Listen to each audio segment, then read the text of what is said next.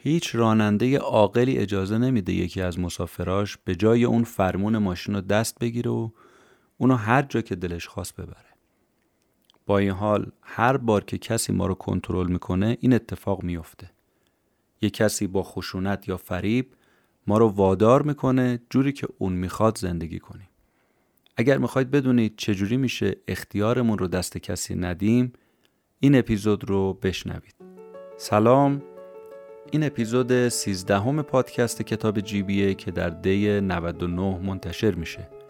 کتاب جیبی پادکستیه که جمعه ها منتشر میشه و من مهدی بهمنی هر هفته خلاصه یک کتاب رو تعریف می‌کنم.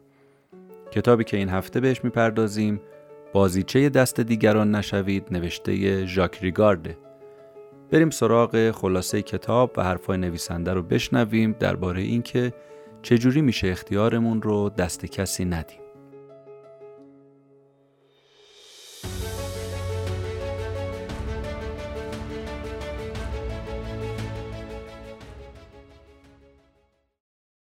اگر اجازه بدید دو تا نکته و یه درخواست داشته باشم. نکته اول این که یه تغییراتی در طراحی و گرافیک پادکست دادیم که امیدوارم مورد پسند شما قرار بگیره. نکته دوم این که ما در بیان خلاصه کتاب امانتدار هستیم.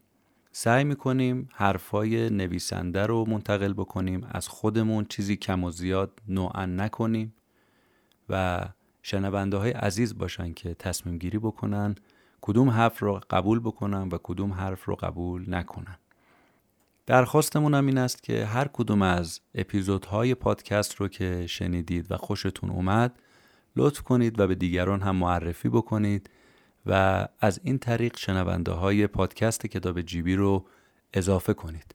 بریم سراغ خلاصه کتاب بازیچه دست دیگران نشوید نوشته آقای ژاک ریگارد. دوستی که سرزده خودش رو به خونه ما دعوت می‌کنه بدون اینکه نگران دردسری باشه که برای ما درست کرده همکاری که مرتب از ما پول قرض می‌گیره و هیچ وقتم پس نمیده همه اینا کنترل کننده همکاری که پروژه‌ای که تو دست ماست رو از چنگ ما در میاره دوستی که هر کاری براش انجام میدیم به چشمش نمیاد آدمی که هر وقت باش حرف می‌زنیم حالمون گرفته میشه اینا هم شامل کنترل کننده ها میشن. حالا سوالی که مطرحه اینه. کنترل شدن یه دردیه که باید دندونامون رو به هم فشار بدیم تحمل کنیم. یا نه می‌تونیم جلوش در بیایم از خودمون دفاع کنیم. اما قبل از اینکه این سوال جواب بدیم اول باید بدونیم کنترل چیه. نویسنده کتاب میگه که آدما سه جور نیت ممکنه داشته باشن. یا نیتشون خیره یا نیتشون منفعت طلبانه و سودجویانه است یا نیتشون شره نابود کننده است مخربه. بنابراین کنترل کننده ها به سه دسته تقسیم میشن.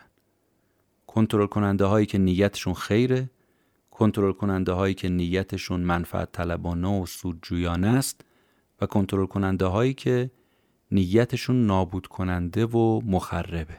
بریم سراغ گروه اول کسایی که نیتشون خیره ولی با نیت خیر و با دلسوزی و مهربونی ما رو کنترل می‌کنن. مثل این نمونه که الان می‌خوایم بگیم. یه مادری بچهش تکلیفش رو انجام نمیده برمیگرده بهش میگه اگه تکلیفاتو قبل ظهر تموم کنی می‌تونی بعد از ظهر کاری که دوست داری رو انجام بدی. اینجا نیت مادر خیره و بچه‌ای که داره کنترل میشه از این کنترل شدن خوشش میاد. این میشه کنترل نوع اول.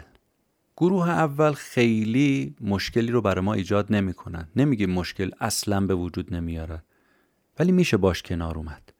اون کنترل کننده هایی که ما باشون مشکل پیدا می‌کنیم اون دو گروه دومن. یعنی گروه منفعت طلبا و گروه تخریب کننده ها و شرورها. میریم سراغ کنترل کننده های نوع دوم. اونایی که نیتشون منفعت طلبانه است. کارمندی رو در نظر بگیرید که برای ارتقای شغلیش چوب لای چرخ همکارای دیگش می‌ذاره. یا یه معلمی رو تصور کنید که برای اینکه قدرتش رو به دانش آموزا نشون بده اونا رو تنبیه می‌کنه و میترسونه. ملاحظه می‌کنید که این تیپ آدما آدمای بدی نیستن از جهت شخصیتی ولی کنترل کننده هستن. به کسی نمی‌خوان آسیب برسونن اما دنبال منافع خودشونن. بدون اینکه به عواقب کاراشون فکر بکنن فقط دنبال سودن. اینا کنترل کننده های نوع دومن که سودجو هستن. حالا بریم سراغ کنترل کننده های نوع سوم که هم شرورن هم تخریب کنندن و هم ویرانگر. پدری رو در نظر بگیرید که زن و بچهش رو تو مشت آهنین خودش گرفته و اونا رو زیر قانونای ظالمانه خودش له کرده. نمی‌ذاره فکر کنن نمی‌ذاره درست زندگی کنن. ابتکار عملم ازشون گرفته. دائما هم با صدای بلند میگه من یه پدر مسئولم من فقط خیر و صلاح خانوادم می‌خوام و هر کاری هم انجام میدم به خاطر خانوادمه با ازدواج دخترش با پسرایی که میان خواستگاری با دلیلای من درآوردی نه دلیلای منطقی. مخالفت می‌کنه و خواستگار رو از در خونه میندازه بیرون. نمونه دیگه آدمای کنترل کننده مخرب و شرور همکاریه که هر بار فرصت پیدا می‌کنه با نیش و کنایه چاقی همکار دیگهش رو به رخش می‌کشه. مثلا برمیگرده بهش میگه که به نظرم امروز خیلی سرحالی لباست چقدر بهت میاد؟ خیلی خوب چاقی تو قایم کرده. از کی قرار بود رژیم غذایی تو شروع کنی؟ راستی به جراحی کردن فکر کردی؟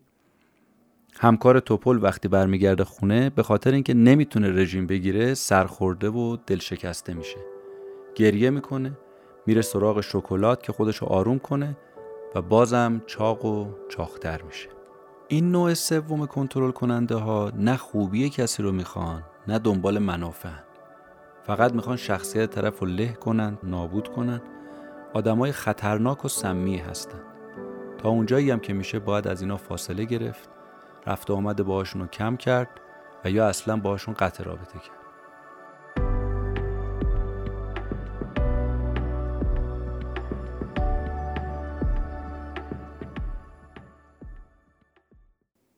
نویسنده کتاب آقای ژاک ریگارد میگه بعد از اینکه ما این سه جور کنترل کننده ها رو گفتیم بعضی خواننده ها ممکنه که الان فکر کنن که این کنترل کننده ها دورشون کردن.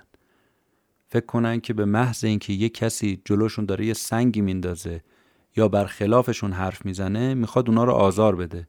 می‌خواد کنترلشون کنه. میگه نه اینقدرم نباید بدبین بود.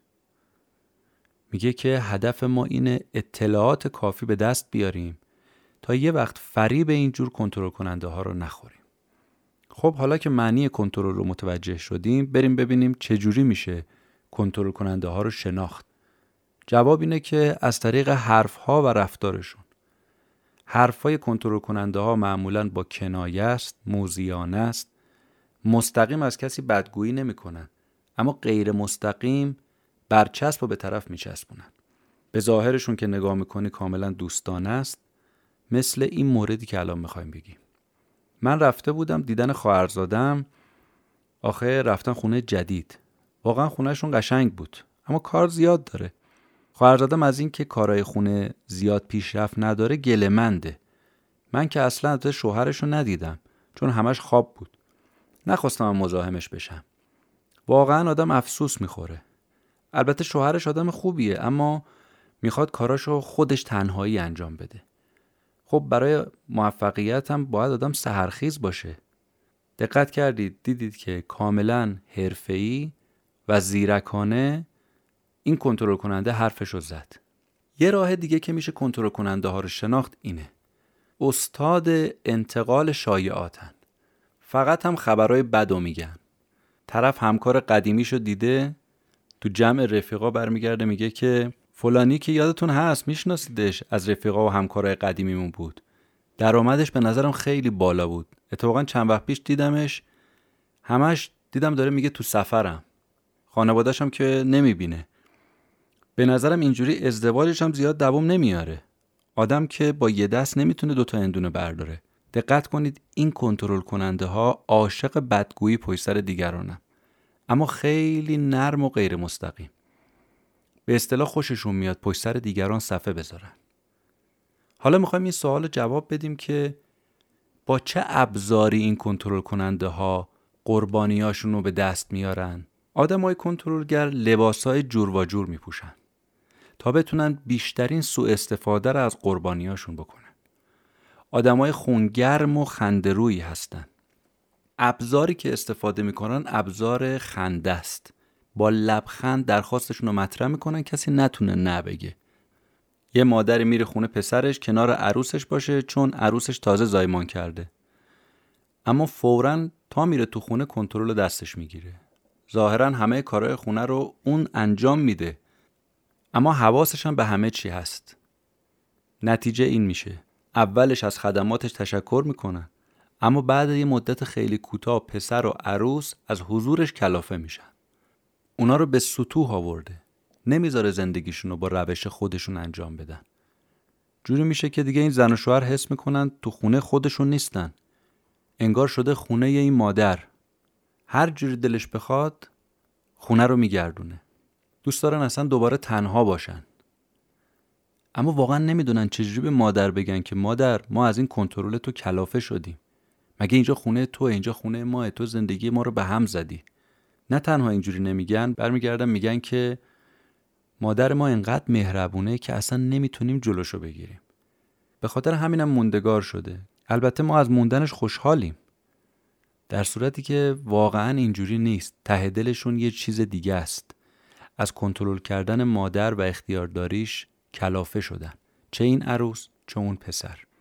این کنترل کننده با کمک و با خدمت و با احترام و با مهربونی تونسته اختیار زندگی یه خانواده ای رو خواسته و ناخواسته دستش بگیره. ابزار دیگه ای که آدمای کنترلگر دارن اینه. در ما احساس گناه به وجود میارن. از اصل ادای دین استفاده می‌کنن. یعنی چی؟ یعنی اگر چیزی به من بدن باید در عوض یه چیزی بهشون بدن اگه کسی این اصل و زیر پا بذاره احساس گناه می‌کنه. اگه یه روز به ما یه میلیون طرف قرض بده توقع داره که ده میلیون تومن از ما قرض بگیره و ما هم با تیب خاطر این پولو بهش بدیم. اگرم ندیم یه کاری می‌کنه که ما در وجودمون احساس گناه کنیم. با رفتارش ما رو شرمنده می‌کنه. ما رو تو معذوریت قرار میده. مورد دیگه ای که میشه مثال زد برای کنترل کننده هایی که از احساس گناه و اصل ادای دین برای کنترل کردن استفاده می‌کنن یه پدریه که کارنامه تحصیلی بچهش داره می‌خونه. می‌بینه نمره بچه اونجوری که باید باشه نیست. برمیگرده بهش میگه که پسرم ما برای اینکه تو بری مدرسه درس بخونی آسایش و زندگی خودمون رو حروم کردیم. همه کار برات کردیم. اون وقت تو اینجوری از ما تشکر می‌کنی. خجالت نمی‌کشی ما رو اینجوری ناراحت می‌کنی. عجب آدم خودخواهی هستی. تو فقط به خودت فکر می‌کنی. ما رو مسخره کردی. واقعا باید از خودت خجالت بکشی. اگه بیشتر تلاش نکنی مطمئن باش به هیچ جا نمی‌رسی. با ابزاری که به عنوان احساس گناه و ادای دین هست این پدر می‌خواد بچه رو کنترل کنه. ولی نمی‌دونه که چه آسیبی داری به او می‌زنه.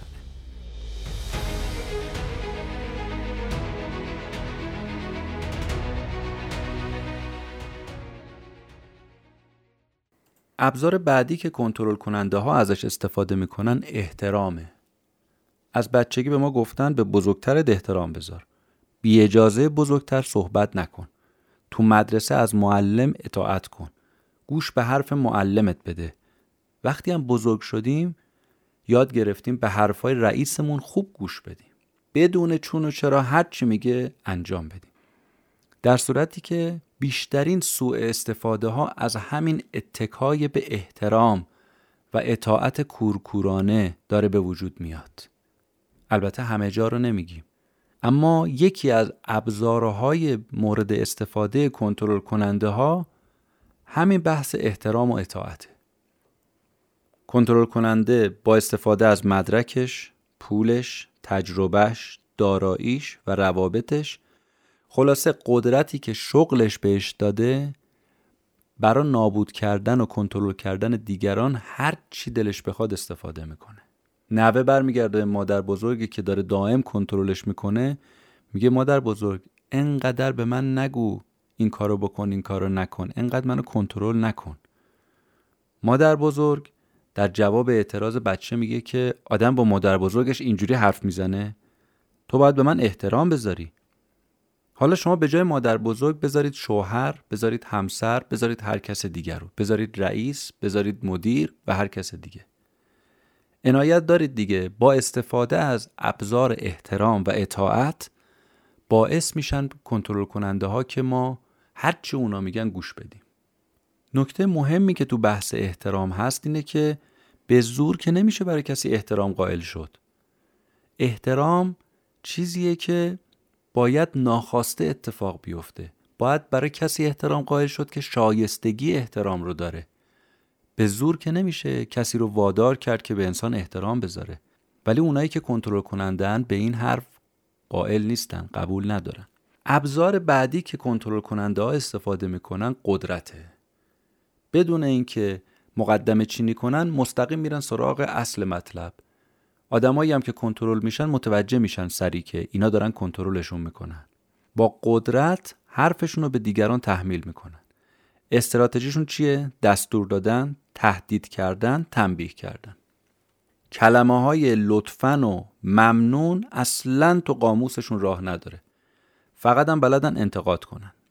مدیری که دستورالعمل های سخت گیرانه میده به کارمنداش برای اینکه اونا رو کنترل کنه و این دستورالعمل های سخت گیرانه و استفاده ابزاری از قدرت کارمندا رو به سطوح میاره. برای کوچکترین اشتباه سنگینترین مجازات رو در نظر می‌گیره دائم دستور میده و خلافش اگر کسی رفتار کرد تنبیه می‌کنه. با استفاده از قدرت سعی می‌کنه همکاراش و کارمنداش رو کنترل بکنه.